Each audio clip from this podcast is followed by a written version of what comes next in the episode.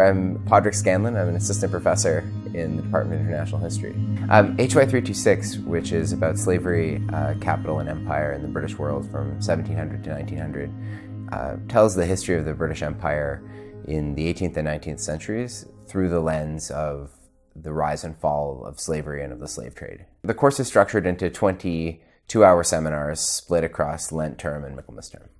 So this course is an upper-level seminar course, so above and beyond the, I think, essential and fascinating content of the course and the fundamental importance of the legacies of slavery to the way the world is now, students, particularly students enrolled in history programs, will get an opportunity to work with primary sources. So the upper-level seminars in the department are structured around working with documents and objects and materials that have survived from the past into the present. So one of the core purposes of the course is to teach students how to use primary sources and how to be historians rather than just to study history.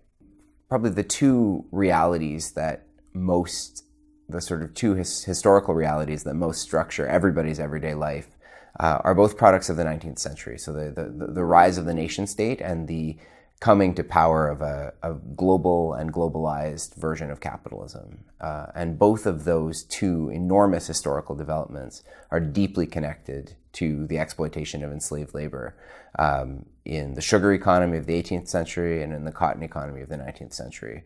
So the structures of international finance, the structures of international politics, the borders of the former British Empire, the borders of the United States, the geographically, financially, economically, and socially, the world is structured by slavery, and this course gives insight into how to see those contours.